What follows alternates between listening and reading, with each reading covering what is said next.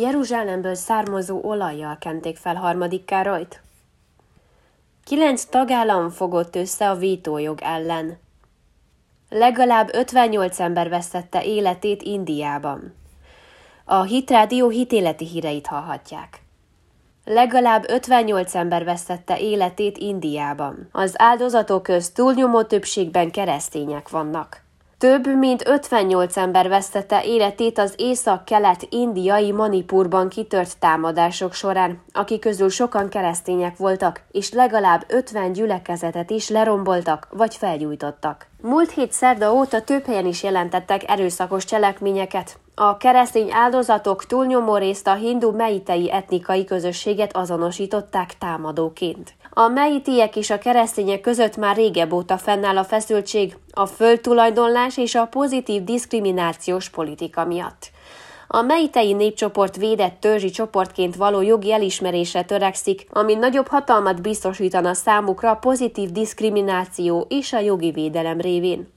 A zavargás múlt szerdán tört ki, amikor egy diákcsoport a meiteik jogi elismerésére vonatkozó követelés ellen tüntettek. Mivel a távközlési szolgáltatások felfüggesztése továbbra is folytatódik Manipurban, ezért a keresztény közösségeket ért károk mértékének a meghatározása kihívásokba ütközik. Meg nem erősített jelentések szerint 27 faluban érte támadás a keresztényeket, ezért az indiai hadsereg május 4-én közel tízezer katonát küldött a Manipurba, és az azonnali lőparancs következtében a támadások intenzitása és gyakorisága késő estére a felére csökkent. Sokan a szomszédos államokban kerestek menedéket, ahol többségben vannak jelen a keresztény közösségek. A zavargások egészen vasárnap kora reggelig folytatódtak, és a 16 körzetből 9-ben kijárási tilalom van érvényben, valamint az internet szolgáltatás is szünetel továbbra is az egész államban. Jeruzsálemből származó olajjal kenték fel harmadik Károlyt, a rendezvényre Isaac Herzog izraeli elnököt is meghívták. Szombaton koronázták meg harmadik Károly királyt a Westminster apátságban, ahol egy ősi hagyományokra épülő szertartás keretében helyezték a gyémántokkal ékesített Szent Eduard koronát második Erzsébet királyné fiának fejére. A koronázáson közel 2000 fős létszámban vettek részt a világvezetői, arisztokraták és hírességek, akik a trombitaszot követően Isten óvja a királyt felkiáltással köszöntették a királyt.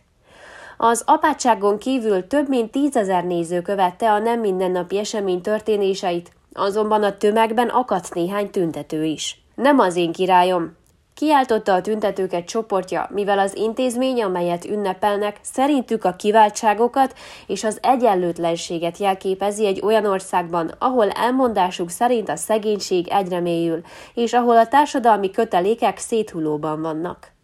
A rendezvényen Jill Biden, az amerikai Egyesült Államok First Lady-je, Emmanuel Macron francia elnök, Justin Trudeau kanadai miniszterelnök, a jelenlegi és nyolc korábbi miniszterelnök, valamint híres sztárok, köztük Emma Thompson, Lionel Richie és Judy Dench is részt vettek, és Isaac Herzog izraeli elnök is egyike volt azon kevés nemzetközi államférfiaknak, akiket meghívtak az ünnepségre.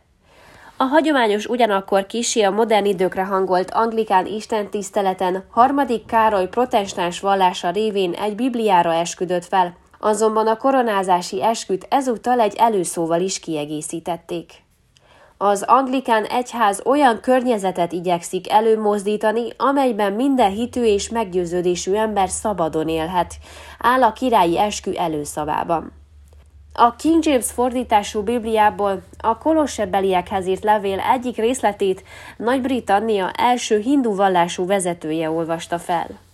Ezen a szertartáson a történelemben először női papok, buddhisták, hinduk, zsidók, muszlimok és a szik vallás képviselő is egyaránt részt vettek, az ünnepségen az Egyesült Királyság főrabia is részt vett, aki az éjszakát a királyi palotában töltötte annak érdekében, hogy gyalog is át tudja menni a rendezvényre. Egy rabbinikus döntés szerint a zsidóknak általában tilos belépniük a templomokba, kivéve akkor, hogyha azt a király parancsára teszik.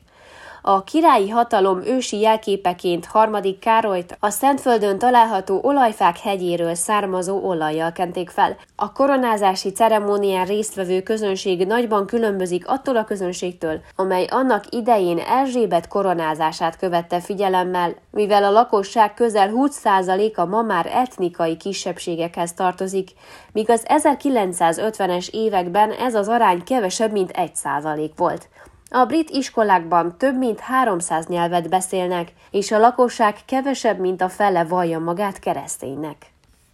Kilenc tagállam fogott össze a vétójog ellen, Magyarország az elmúlt időszakban többször is élt ezzel. Kilenc Európai Uniós tagállam fogott össze a külpolitikai szavazási szabályok reformja és a vítójog megdöntése érdekében. A jelenlegi szabályok szerint az EU-ban a külpolitikai döntések meghozatalához szükség van mind a 27 tagállam egyhangú jóváhagyására. Az Európai Unió kilenc tagországa azonban egyesítette erőit annak érdekében, hogy megreformálja a szavazási szabályokat, amelyek jelenleg a szövetség kül- és biztonságpolitikai döntéseire vonatkoznak, és amelyeket az egyhangúság szabályoz, így egyetlen tagország vétója is meghiúsíthatja egy adott terv megvalósítását.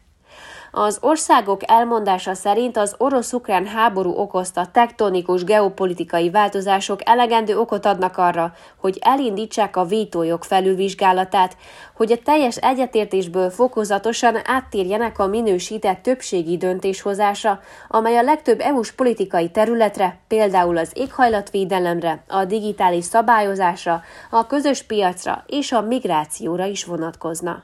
A többségi szavazás támogató baráti csoporthoz legutóbb Németország és Franciaország, valamint Belgium, Finnország, Olaszország, Luxemburg, Hollandia, Spanyolország, Szlovénia és Luxemburg is csatlakozott. Kilenc állam azonban nem elég a minősített többség eléréséhez, mivel ehhez legalább 15 tagállam támogatására szükség van, akik az EU lakosságának legalább a 65%-át képviselik. Magyarország az elmúlt időszakban többször is élt a vétójoggal, például az Oroszország elleni szankciók, a Kijevnek nyújtott 18 milliárd eurós támogatási csomag és a 15 százalékos minimális társasági adó bevezetésével kapcsolatban. Az ügyben Szijjártó Péter magyarországi külügyminiszter is megszólalt. Elmondása szerint a progresszív külpolitikai nyomulás célja a nemzeti szuverenitás eltörlése. Megindult egy nyomulás a progresszív külpolitikai terén. Hogy mi is a progresszív külpolitika? A progresszív külpolitika azt jelenti, hogy megsemmisítik a szuverén nemzeti külpolitikákat, mondta.